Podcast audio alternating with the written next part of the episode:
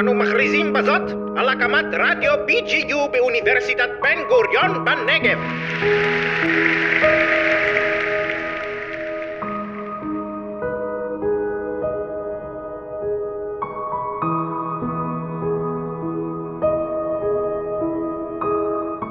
שלום, אנחנו התכנסנו כאן לשיחה על שתיקה.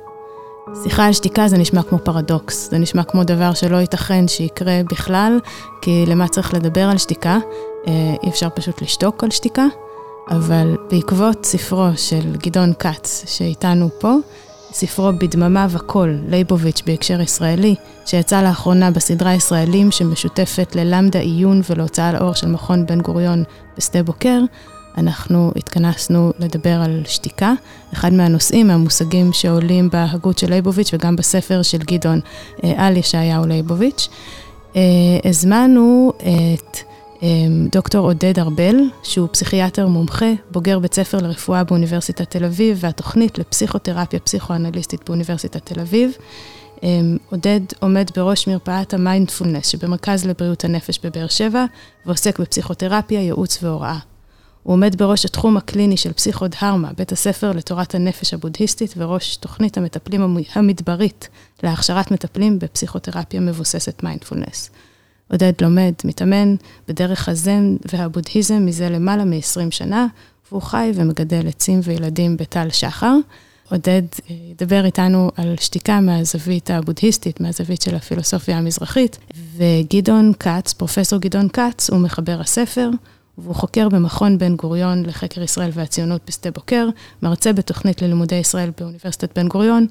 גדעון דובר שפות רבות, שחלקן אינן מדוברות, והוא כתב ספר על פילוסופ... בפילוסופיה, על תפיסת הנפש של אפלטון, ספר נוסף בכותרת לעצם החילוניות, ניתוח פילוסופי של החילוניות בהקשר ישראלי, וגם את הספר שלפנינו.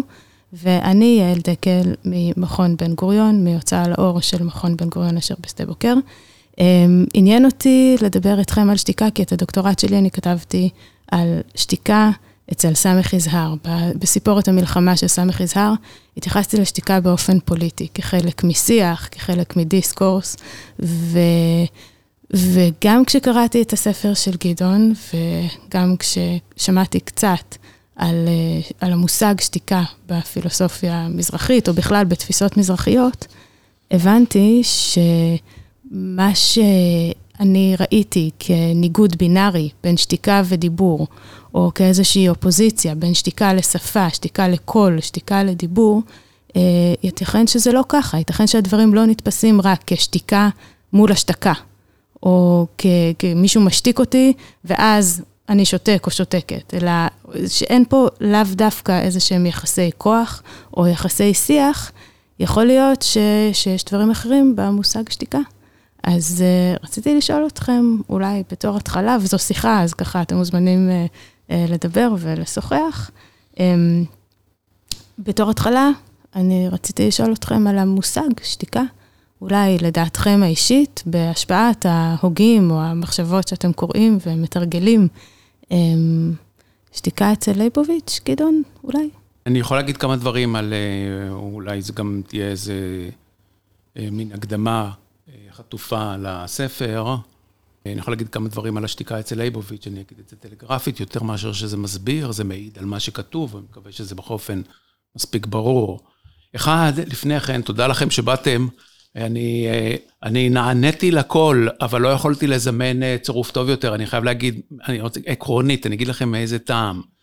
ליבוביץ', אחת הטענות בספר שלי היא שלייבוביץ' מושם תמיד בהקשרים מאוד מאוד מסוימים, שהם במידה רבה אה, אה, מצמצמים את אה, תוכן המחשבה שיש בו, ולפתוח את זה באחת להקשרים מזרחיים וליזהר, שזה הקשרים ישראלים, זה לפתוח אה, אה, שני חלונות גדולים בחדר אה, סגור, ואני מאוד שמח על הדבר הזה.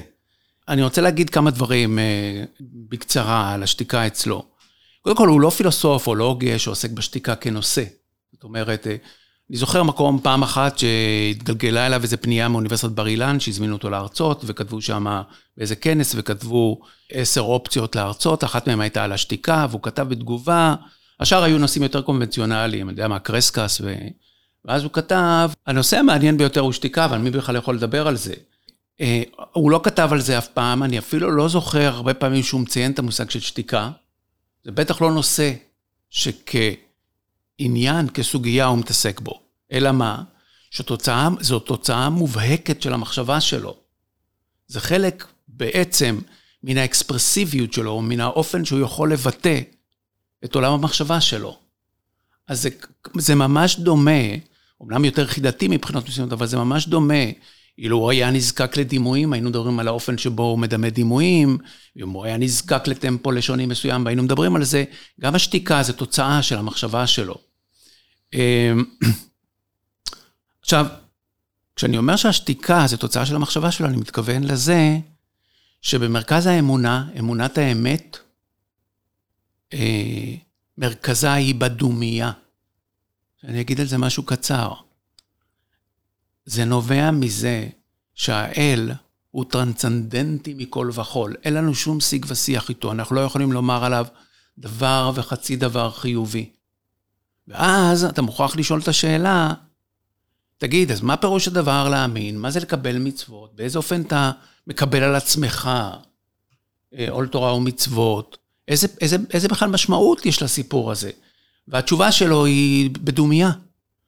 אז ההקשר הכללי של העסק הזה הוא מפני שהמושג המרכזי של האמונה הוא האל, ומפני שהאל אה, עלום מאיתנו לחלוטין, ואין לנו שום שיג ושיח איתו, ולדבר הזה יש אפילו משמעות דתית כבדה, אז בעצם אין לנו דרך לומר משהו, אין לנו אפשרות לומר משהו על זה. אה, אני אשמח להגיד עוד כמה דברים, אבל אני לא רוצה להשתלט על, על השיחה, אז זו שיחה. אז, אז אני אשאיר פה, כלומר, כל מה שאמרתי הוא שהשתיקה היא לא נושא, אלא היא תוצאה של המחשבה שלו, ושהסיבה לתוצאה הזאת היא זו, ואחר כך, כשנדבר על הניגודים למיניהם בין דיבור ובין שתיקה, אז אני אשמח להוסיף עוד כמה דברים שקשורים ללייבוביץ'.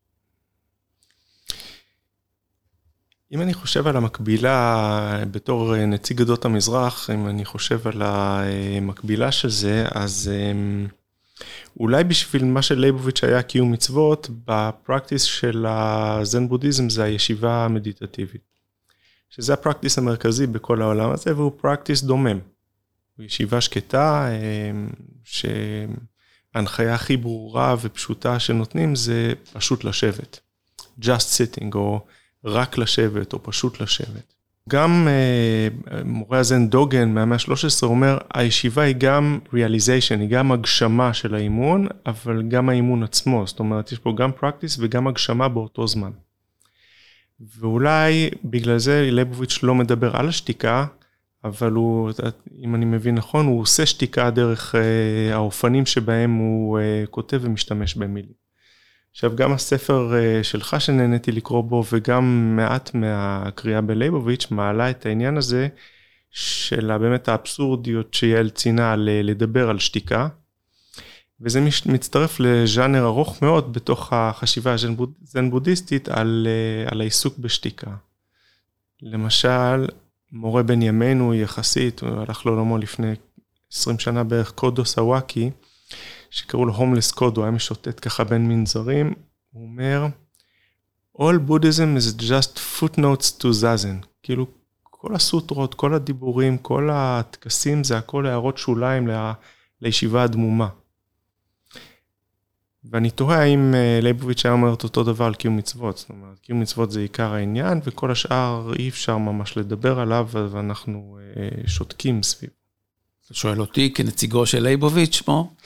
לא, אני לא חושב, מפני שקיום המצוות הוא דבר חשוב כשלעצמו בעיניו, אבל אה, אם לקרב מעט את הדבר הזה אל הדבר שאמרת, דרך אגב, ליבוביץ' התעניין ביפן, זה אני יודע מפי שמועה, וגם אפילו אה, היה לו איזו היכרות, יכול להיות שהיה, שהניע אותו משהו עמוק יותר, אני לא יודע. אה, אני פספסתי, כתבתי את זה בתחילת הספר, אני פשוט פספסתי הזדמנויות נדירות לדבר איתו. אז לא ידעתי מי הוא. ונסעתי איתו הרבה פעמים באוטובוס, ישבתי לידו גם, וחשבתי שהוא פחות, מה, שהוא לא כזה גדול. והיו לי איתו, אני חושב, כמה שעות ארוכות. לא, אני מצטער מאוד שלא שאלתי אותו שאלות כאלה. אבל אם נחזור רגע לעניין שלך, של, של מה שאתה אומר על מצוות והשתיקה, המצוות חשובות כשלעצמן. אפשר לראות את זה בשמחה שהוא מגיב, שמחת האמת שהוא מגיב לכל מי שמספר לו שהוא חזר בתשובה. אין לו שום טמפרמנט של מחזיר בתשובה, זה לא אמנון יצחק. לא מקהיל קהלים ומקווה להחזירם בתשובה. אבל אם מישהו חזר בתשובה, הרי זה דבר משמח מאוד, ומשמח מאוד גם מן הטעם הכי פרקטי, שאתה עושה משהו באיזשהו אופן, שהאל רוצה עם כל הפרובלמטיקה של המילים האלה. Mm-hmm.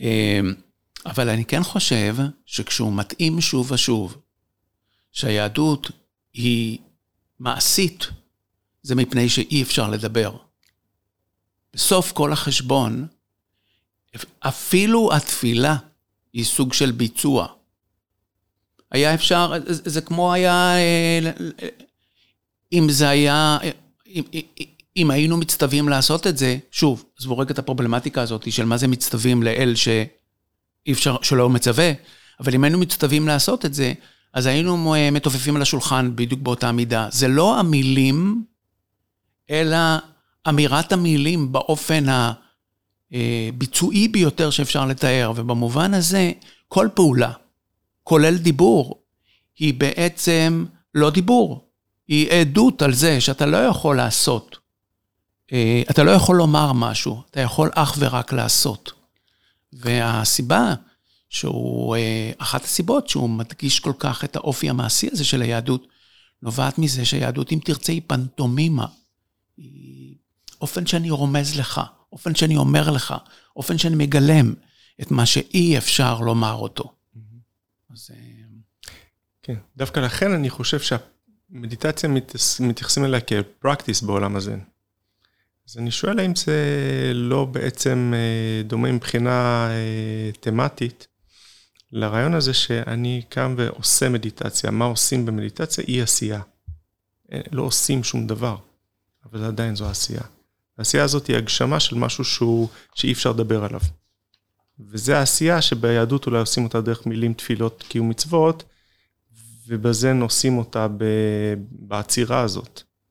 זה משהו שאולי אה, בעיניי אה, יותר אה, סטרילי, או צלול. כן, האופן הזה שאתה מציג את זה, לעניות דעתי, הקווים שאתה מותח הם מדויקים יותר, רק צריך לזכור שהמעשים, אני לא יודע איך זה בזן, לצערי לא התנסיתי בזה אף פעם, אבל למרות שיש לי עניין בזה, אבל צריך לזכור שמה עושים ביהדות, יש ספרים אה, עבי כרס שאומרים לך בדיוק איזה הנחיות אתה עושה, וחס וחלילה, חס ושלום, אל תפסע ד' צעדים במקום שאתה צריך לפסוע ג' צעדים, וזו שאלה עם מידת הנוקשות והחשיבות העצומה שיש לפרקטיקה המסוימת שאתה מצווה לעשות, האם יש לה מקבילה. אבל אני רוצה, אם, אם, אם אין לך תשובה דחופה לעניין הזה, או הערה דחופה לעניין הזה, אני רוצה להגיד משהו ש...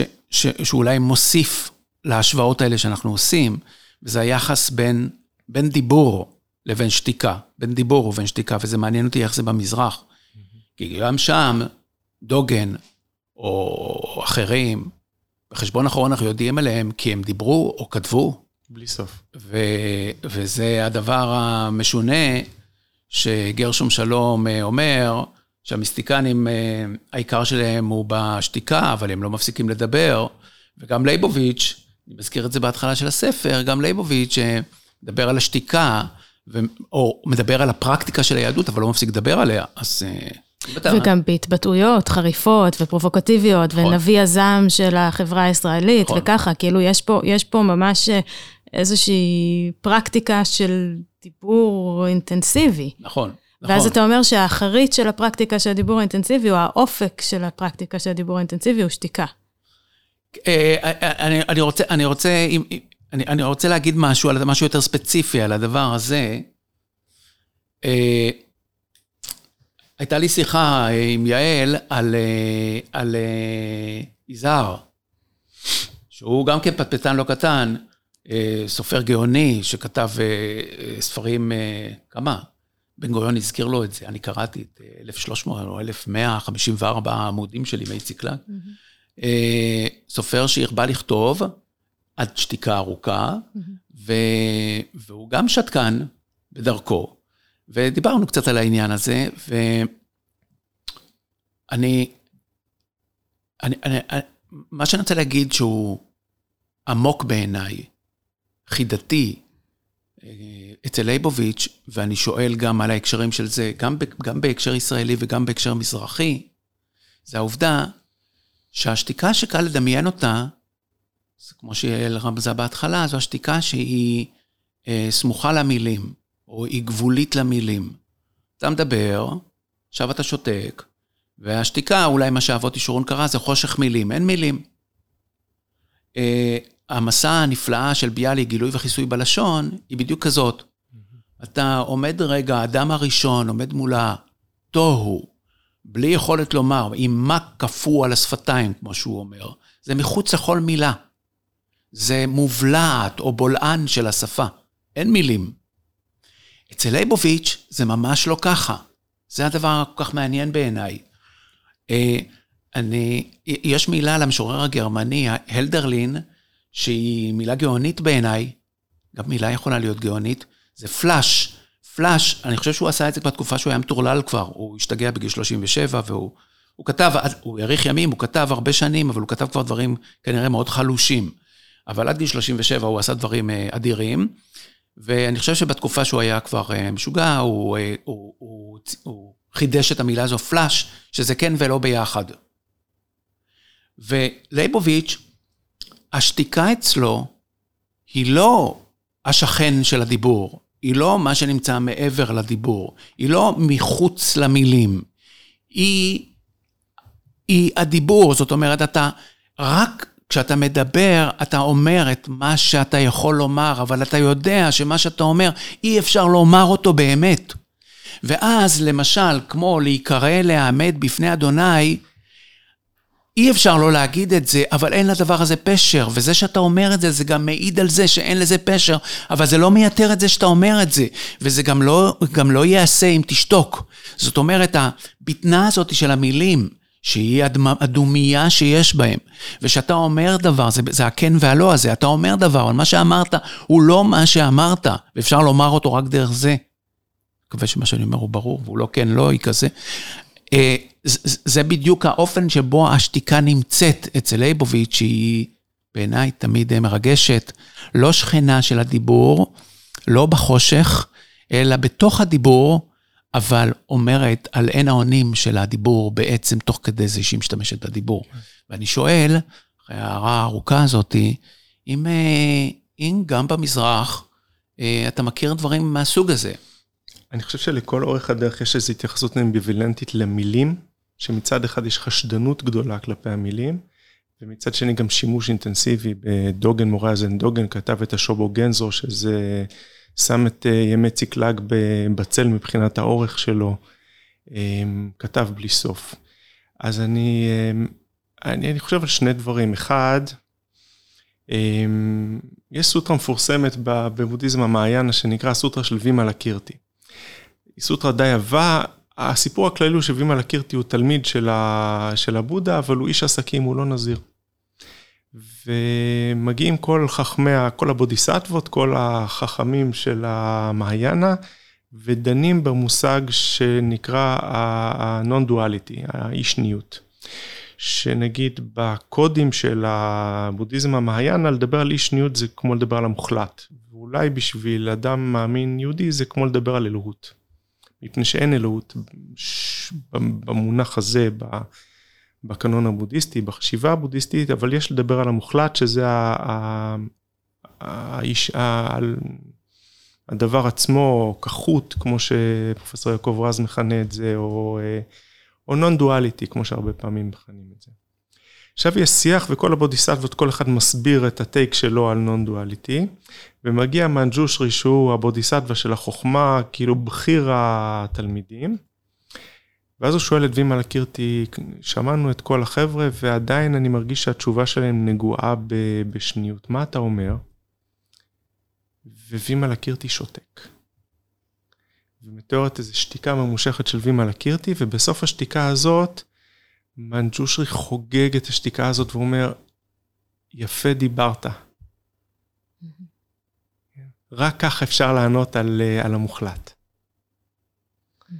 עכשיו, בפרפרז או בשיר יותר מאוחר, אחד אה, ממורי הזן ששכחתי את שמו, הוא אומר, וימה קירתי שתק, אבל הציקדה שרה. זאת אומרת, בזמן שאנחנו נשארים באיזה הלם אל מול היכולת לדבר על המוחלט, המוחלט ממשיך אה, להתרחש כך מעצמו. זה הדים דאואיסטיים לחשיבה הזן-בודהיסטית. זאת אומרת, הציקדה או הדבר הזה שמתרחש ככה, הוא לא מחכה לאישור שלנו, לא מבקש את המילים שלנו ולא מבקש את ההבנה שלנו המילולית. אז השדה של העיסוק הוא באמת אה, כל הזמן מתעתע, צריך לדבר על זה, צריך לכתוב את הסוטרה שאורכה כספר. כל הקנון של הסוטרות הוא דבר מאוד מאוד גדול מבחינה טקסטואלית. ואז יש לך סיפורים בזן כמו אה, יום אחד פרצה שריפה במנזר, אב המנזר יוצא למרפסת, מסתכל ורואה את הספרייה עולה באש עם כל הכתבים וכל הסוטרות העתיקות.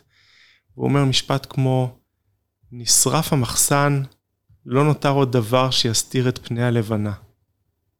מסהידה עשה מזה שיר. המחסן נשרף, דבר אינו מסתיר את פני הלבנה.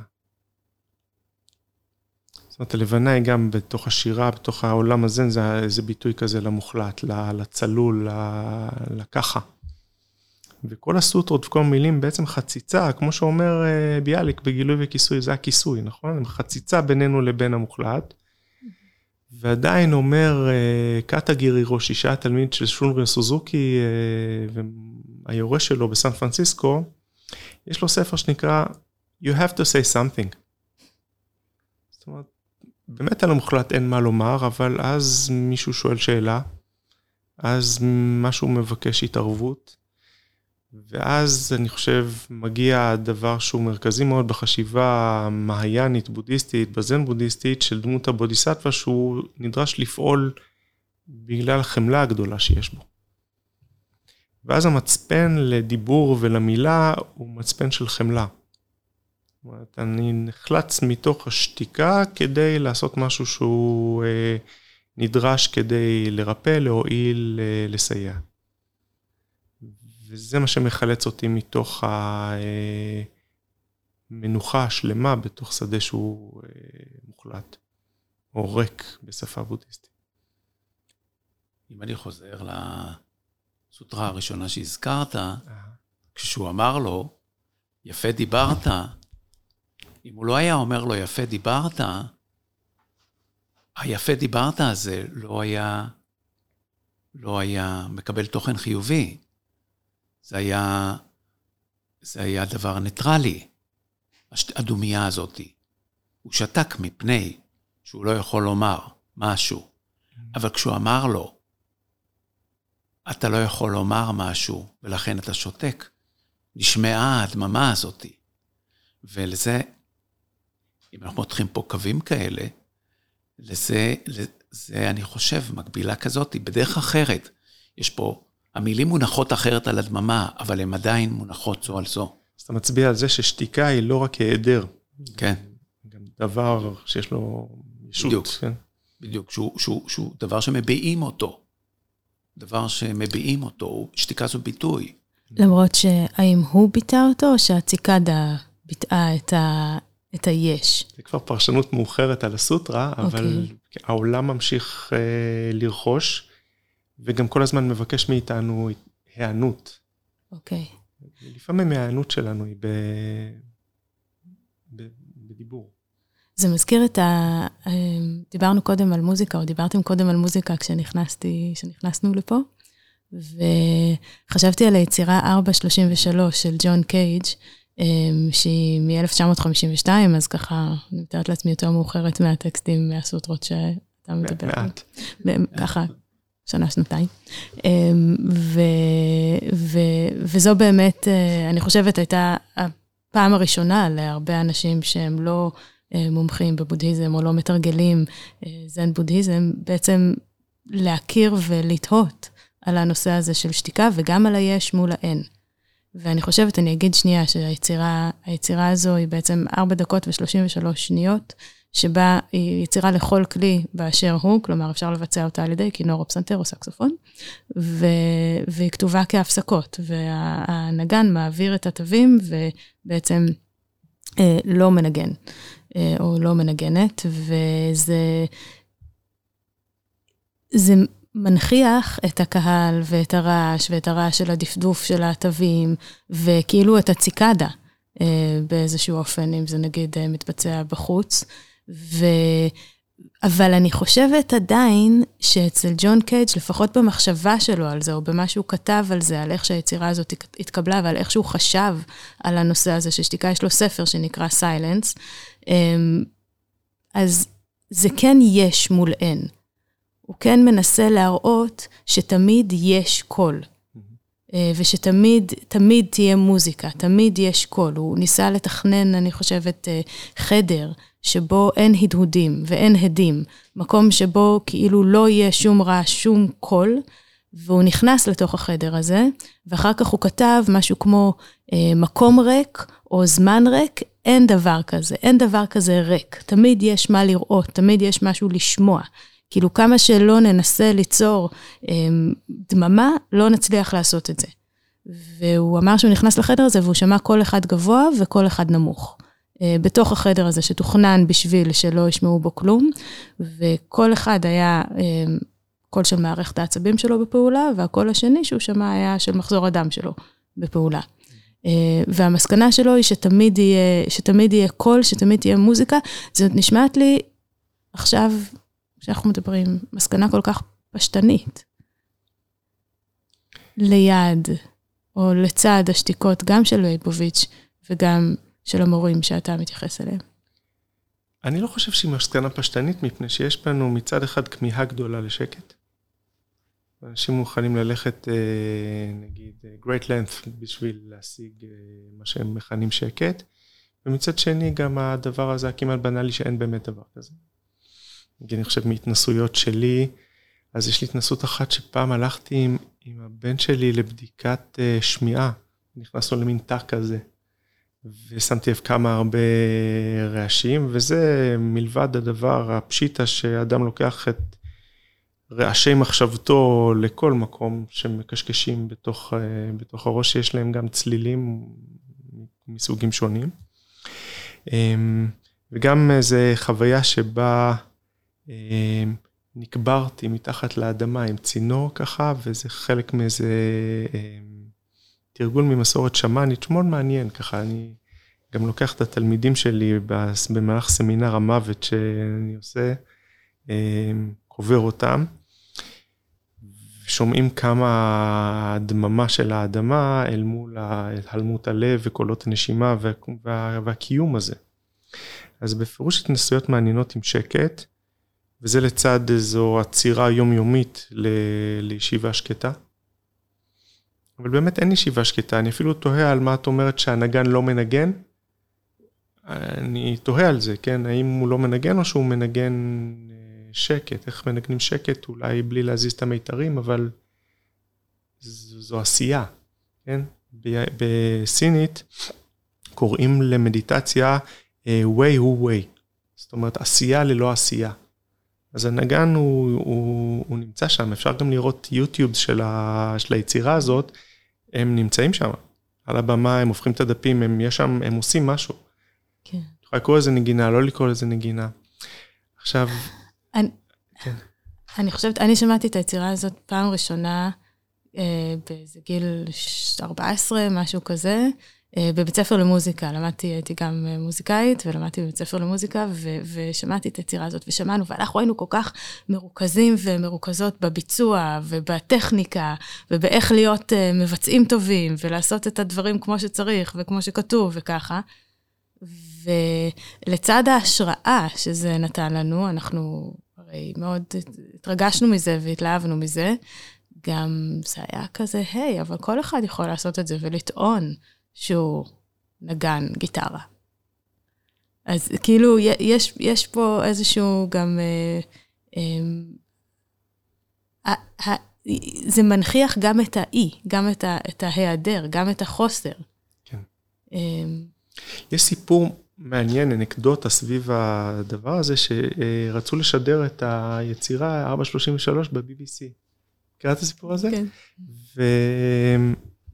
והייתה, יש להם ב-BBC איזה מין אה, תוכנה כזאת, שאם יש שקט, אז מיד אה, יש איזה מכשיר חלופי שמתחיל להכניס אה, מוזיקה, כדי שחס וחלילה האימפריה לא תישאר בלי, בלי שידור. אמ, והיו צריכים להשבית בכוונה את המערכת הזאת כדי לאפשר את השידור של, ה, של היצירה. Mm-hmm. ואני חושב על זה שזה לא רק אנקדוטה, זה גם ממלא איזו חרדה אנושית בסיסית מהריק. כן, בציור של ימי הביניים, או ציור יותר מאוחר, יש מושג כזה שנקרא הורור וקי, האימה מפני הריק. ואז כל הקנבס צריך להיות מלא בזה, וזה בניגוד מוחלט לציור מזרחי, נגיד ציורי דיו, יש, רוב הדף הוא ריק. ממש.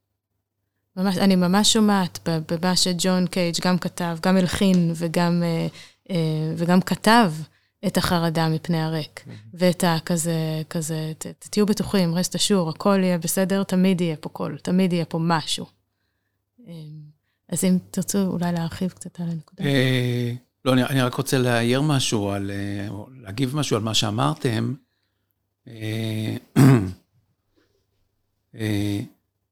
החיים זה המולה, אז זה ברור שאי אפשר לחמוק מן ההמולה הזאת, ולו רק בגלל הלהג האינסופי שאנחנו מפטפטים בתוך עצמנו, שיש בו שברי קולות וגם דברים אחרים. אבל השקט, הדממה, יש ניואנסים שונים לדברים האלה, הוא תלוי ביכולת שלנו לדמיין משהו מעבר לזה, ולזה יש משקל, אם זוכרים שדמיון הוא לא תמיד מחוץ למציאות. ואני, אה, הוא לפעמים דרך להשיג את המציאות. Mm-hmm. ואני, אה, יש לי, יש לי סימפתיה רבה להלוך הרוח של ליבוביץ' ולמה שאני מדמה שיש במזרח, מפני ששם יש משהו מפויס עם מה שנראה העין, או שם ברור יותר שאנחנו לא מתחילים רק מן היש, כמו שאור מתחיל מן האור ותו לא. יש משהו מתעתע שקשור לאופן שבו אנחנו שזורים במשהו כאילו לא אנחנו. ואני לא מכיר טוב, אני הרבה שנים רוצה לקרוא את הספר של קייג', שנראה לי בכלל שהיה טיפוס מעניין, אבל... אה, ספר מתיש בצורה בלתי רגילה. אה, כן? כן? אוקיי, יכול להיות שאני אשנה את התוכניות שלי, אבל אה, נראה לי מעניין, או יש לי גם PDF שלו. מעניין, אבל הוא חפירה. כן? אה, לא, הצלחת לצנן את זה באחת, אבל, אה, אבל בכל אופן, אני חושב, אם להסתמך על מה שאתם אמרתם פה, על קייג' ועל אי היכולת להשיג את השקט, שמה שיש אצל ליבוביץ', ואולי גם מה שיש במזרח, הוא אה, השגה עמוקה יותר, אינטימית יותר, הייתי אומר, עם השקט, שהיא לא תלויה דרך זה, היא לא, היא לא נתון אקוסטי, היא נתון אחר. Mm-hmm. ואנחנו לא רק אקוסטים או לא רק פיזיקליסטים, אנחנו מעבר לזה. אבל אני רוצה, אם אפשר, אה, להגיד עוד דבר אחד, שהוא נראה לי מאוד חשוב, חריגה קצת מהדבר הזה של קייג' ו-43, 4.33, שעכשיו חשבתי על זה שזה משונה שהיצירה הזאת, שאין בה כלום, בעצם רק נקראת על שם הזמן הקצוב שלה, כשביצירה אמיתית, אתם יודעים, היא יכולה להימשך שלוש דקות, היא יכולה להימשך גם חמש דקות, תלוי באיזה מצב רוח אתה מגיע. Uh, הנתון החיצוני והמת הזה הוא הנתון היחיד שבו אפשר להגדיר את מה שאין בו חיים. אני רוצה, אבל, אני רוצה, אני, אני רוצה להגיד משהו על ליבוביץ' ועל המזרח ועל יזהר. אני חושב, אם מדברים על אה, שתקנים, על שתיקה, ואם מדברים על שתיקה כמה שנמצא בלב המחשבה ועולה, עולם המחשבה, מה שמקסים בעיניי אצל ליבוביץ' זה שהוא קול ציבורי.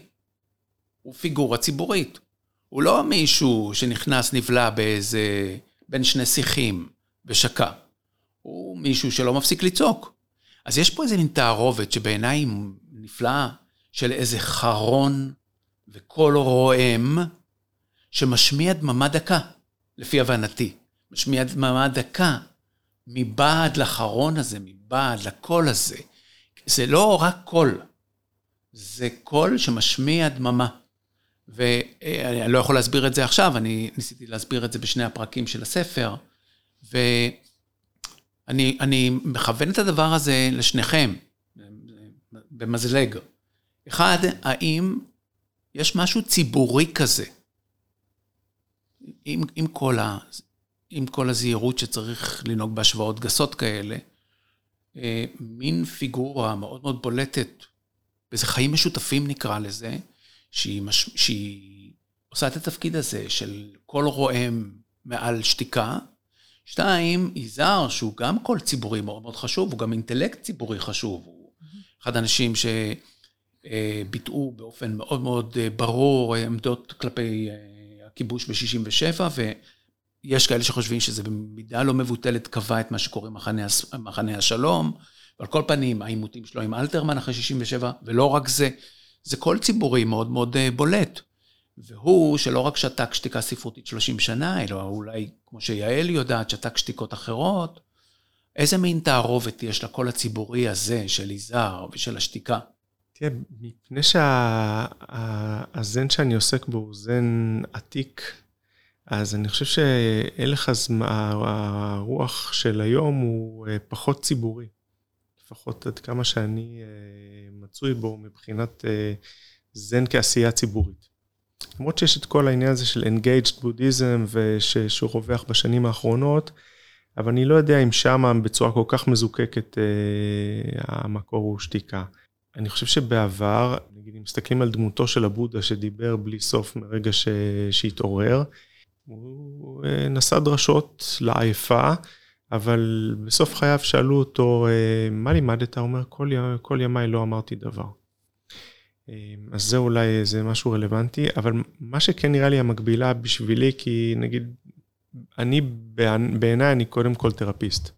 והעשייה הציבורית שלי היא הרבה פעמים אה, באחד על אחד. ואני חושב על, אה, על טיפול כאיזה סוג של תיקון, תיקון עולם שאנחנו עושים אותו בסקלות uh, קטנות. ואולי שמה, אני חושב שאם עושים השראה, אה, טיפול בהשראה בודהיסטית, או טיפול שהוא מבוסס חוויה, גוף ואולי טיפול זן, הוא טיפול שהמקור שלו הוא שתיקה. ואז המילים הן נובעות מתוך, זה הקרקע של, אז אני לא יודע אם זה הוגן להשוות עשייה ציבורית אה, לעשייה אה, טיפולית, אבל לפחות אני רואה את זה ככה.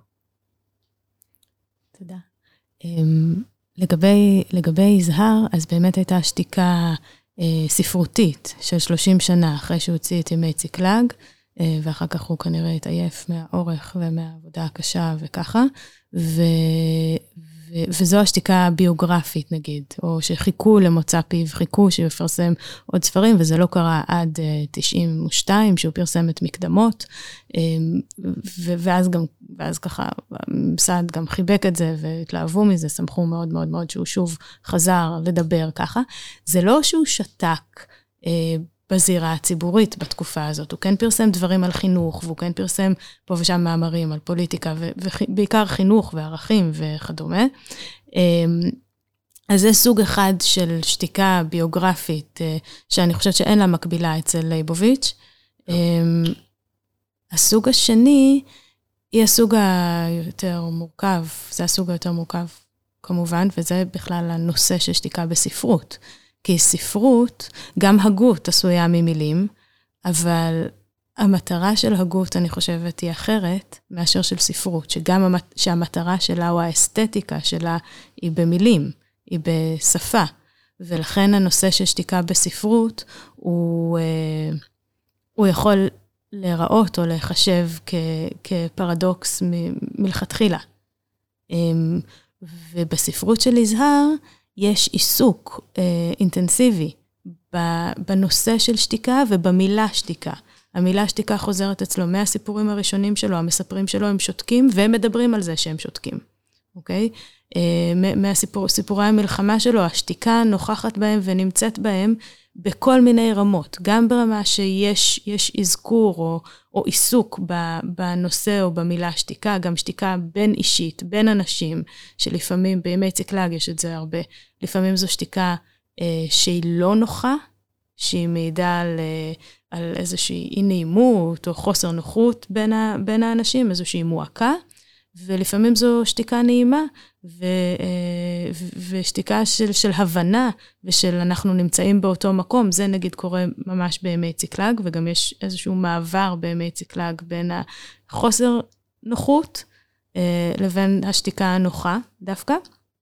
אמ, ויש אצלו גם מספרים שהם באופן, שוב, שנראה בעיניים שלנו המערביות והאלה, קצת אה, פרדוקסלי, יש אצלו מספרים שותקים. מספרים שמספרים את הסיפור, כלומר, יש את הפונקציה של האני המספר, שמספר את הסיפור בגוף ראשון, אבל uh, הוא ב, בסיטואציה הסיפורית, בהווה הסיפורי, הוא שותק. כלומר, במה שקורה, הוא לא אומר, הוא לא מדבר, הוא לא מעורב בשיחות, הוא פשוט מתאר, או מתאר בדיעבד. אז uh, יש לנו פה רמות שונות של, uh, של שתיקה אצל יזהר, שאני חושבת שכן אפשר לראות קשרים ביניהם. כן אפשר לראות קשרים ביניהם, כי הכל אצלו גם מאוד, מאוד מודע חברתי ופוליטי. אז אני חושבת שכן הדברים לבסוף יכולים להצטרף לכדי איזושהי טענה אה, על יזהר, על יזהר הלאומי, על יזהר כמפתח של סובייקט לאומי בספרות שלו. אה, אבל אה, זה, זה, זה, זה הנושא של שתיקה אצל יזהר. נמשיך? רציתי לשאול אתכם, אולי בהמשך, האם, זו, זו, זו שאלה שקצת אולי לא נוח לי לשאול, כי אני לא יודעת אם יש מה לומר על זה חוץ מאשר לשתוק. אבל, אה, אבל תרגישו חופשי, אם התשובה היא שתיקה, זה בסדר גם, גם אה, להמשיך ככה. האם יש לנו מה לומר על הימים האלו והנושא של שתיקה? כי אנחנו נמצאים בתקופה מוזרה ובתקופה שאני חושבת שכולנו נשמח לאיזה אה, שנקל על, אה, על הקשר בין שתיקה ל, לימים האלה. אני אגיד לך מה, אני יכול לשתף אותך בתחושות שלי, כי אה, אחד הדברים, אם אני גם חושב על זה כשתיקות טיפוליות, יש כל מיני סוגים של שתיקות. יש, שתיקות שהן נעימות, כמו איזו שתיקה שיש באיזו אינטימיות בין אה, אנשים שאוהבים או חברים קרובים. ויש שתיקות שפשוט אה, אנחנו לומדים לשאת תסכול גדול ביותר. שהוא כל כך מתסכל שכבר, זה כל כך מתסכל ומופרך שאין לו מילים אפילו.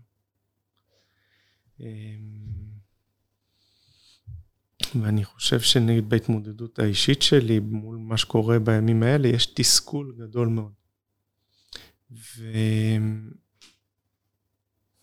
ויש כל מיני עמדות איך פורקים תסכול, אפשר לפרוק אותו באלימות, אפשר לפרוק אותו בצעקה, אפשר לפרוק אותו במחאה, ואפשר אה, אפשר איפשהו לתת לו איזה ביטוי של לשאת אותו בתוך איזו, בתוך איזה דממה עד שמשהו מתבהר. לפחות במישור האישי אני במין מקום של, של חוסר בהירות גדול בקשר לכל הדברים ש, שקורים, ולצד תסכול עצום מה, מהימים האלו. אה, עכשיו, כמו שיש לנו uh, כמיהה uh, לפתור דברים כאן ועכשיו, יש לנו גם כמיהה לומר עליהם משהו נורא ברור והחלטי. והיכולת שלי לומר משהו ברור והחלטי על הימים האלה היא מאוד מצומצמת. Mm-hmm. אז ההמתנה הזאת, יש בה איזה מין שתיקה של, יש בה נסיעה של תסכול גדול. Mm-hmm. אז אולי זה, זה שיתוף של המצב הנפשי אל מול ה... שקט נוכח השאלה שהצגת. כן, תודה. אבל אני חושבת שלייבוביץ', הרי הוא תמיד אמר על כל השאלות ששאלו אותו, נכון? המכתבים ששאלו, כן. שזה, וגם ממש בכל נושא שהוא. בטח. אז אה, אם נתייחס אליך שוב כנציגו של לייבוביץ', אפשר לשאול מה לייבוביץ' היה אומר? אה, מתעצבן. זהו, אפשר. אבל אה, הוא הפסיק להצביע בשנות ה-60, אה, הוא נשאר ציוני אה, עד סוף ימיו. אה, הוא לא היה אה, מן המתייאשים במהירות.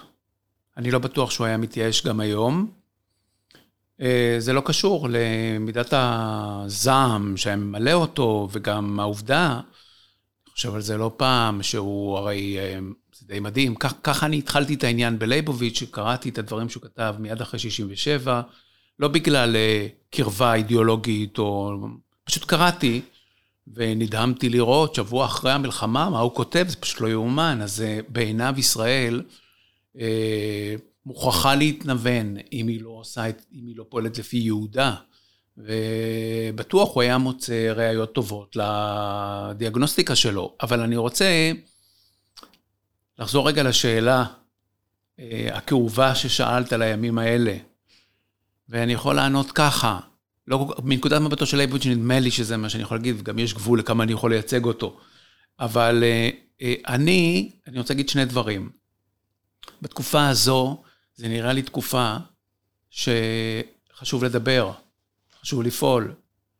מה שחנה ארנדט אומרת, שאנחנו לבד אנחנו משותקים, וכשאנחנו ביחד אז אנחנו פועלים. זה חשוב לפעול, זה חשוב לדבר, זה חשוב להתבטא. עם זאת, אני, אני, השיחה הזאת אפשרה לי, מלבד זה שהיא מאוד נעימה לי, אפשרה לי לדבר על, ה, על הדבר האינטימי ביותר בעיניי בספר ובלב של המחשבה של ליבוביץ'. אה, יש נחמה מתמדת במבט מן האינסוף. אני רציתי לכתוב לך ולא הגעתי לזה לצערי על הדבר הזה. יש, יש מקום בספר שאני אומר, לאחר קיביה, ש... אה, לייבוביץ' פועל בחברה חילונית, שבה בעצם זו חברה שיש לה רק אדמה, יש לה רק ארץ, ושהוא מתעקש להצביע על שמיים. אני עצמי חובב שמיים, ויותר מרוב האנשים שאני מכיר, אני מתבונן בשמיים, ואני תמיד מוצא דבר מופלא בהתבוננות הזאת, כי, אם להגיד את זה בצורה מאוד מאוד גסה, זה תולש אותך, זה מפקיע אותך באחת לתוך הקשר מסתורי, אינסופי, וממשי, וגורם לך להבין שמה שאתה נתון בו, כאילו הוא הכל, הוא רק ניד ותו לא. והוא רק יש לו אה, מראית עין של דבר מוצק. ואנחנו בלויים בתוך האינסוף הזה עם כל אלף ההיתכנויות שיש בו.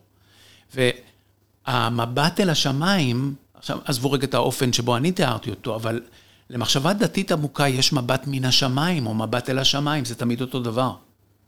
ולייבוביץ' מציע לנו כאדם דתי, או כאדם בעל תודעה דתית עמוקה, וזה קשור לדומייה אצלו, מבט לא מכני. וזה תמיד מנחם, לפחות אותי. אז אה, אחד, אני מציע לדבר, שתיים, אני מציע גם לשתוק. או אני מוצא בזה טעם. האופן שבו אמרת את זה ממש הזכיר לי את ההתייחסות הבודהיסטית לאמפטינס, לריקות. ריקות היא לא היעדר, אלא היא אומרת שדברים הם ריקים מקיום עצמי קבוע, נפרד, ו... ובגלל שהם לא קבועים, נפרדים ומוגבלים, הם מחוברים בזיקות גומלין עבותות עם, עם כל הדברים. וזה בעצם בעיניי ראיית שמיים, של לקבל פרספקטיבה, של לראות איך הכל, אה, יש לו אופי של, אופי אחדותי של זיקות גומלין מורכבות. וזה באמת מאוורר את כל, ה... כן. את כל ההוויה. כן, כן. ועל זה גם באמת אין הרבה מה להגיד. לגמרי. טוב, תודה רבה. אני חושבת שאנחנו נסיים כאן.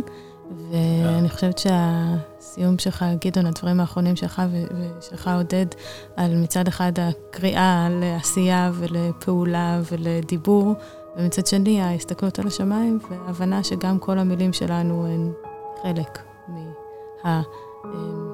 מהאינסוף, הריק, אה, שאיננו כלל ריק, נכון? אז אנחנו נסיים כאן, ותודה רבה. תודה רבה. תודה.